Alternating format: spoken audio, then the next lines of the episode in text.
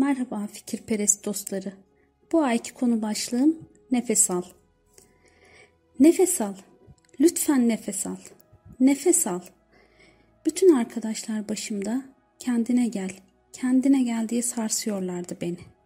Bense hala nefes al, nefes al diye söyleniyordum kendi kendime.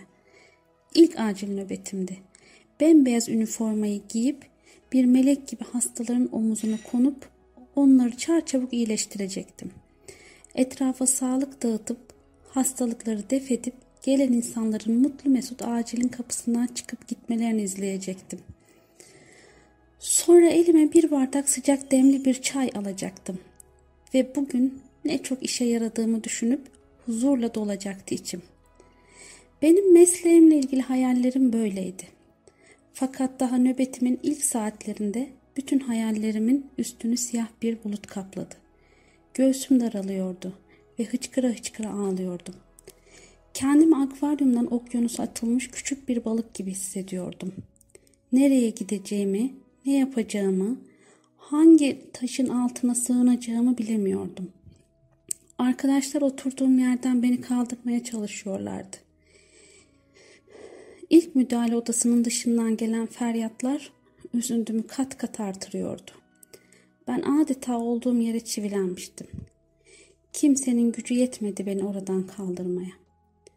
Önümdeki sedyede yatan dokuz aylık kız bebeğin göğsünden bir an olsun ayırmıyordum gözlerimi. Her şey tas tamamdı. Elleri, ayakları, gözleri, kaşları. Gözle görülen her şey tas tamamdı. Tek eksik gözle görülemeyen, elle tutulamayan bedene sessizce süzülen havaydı. Alacaktı. Şimdi yeniden nefes alacaktı. Hissediyordum bunu. Göğsü yeniden inip kalkmaya başlayacaktı. Ve ben de yeniden derin bir nefes alıp ona sarılacaktım. Koşup annesine müjdeyi verecektim. Nefes alıyor, nefes alıyor diye bütün acili inletecektim.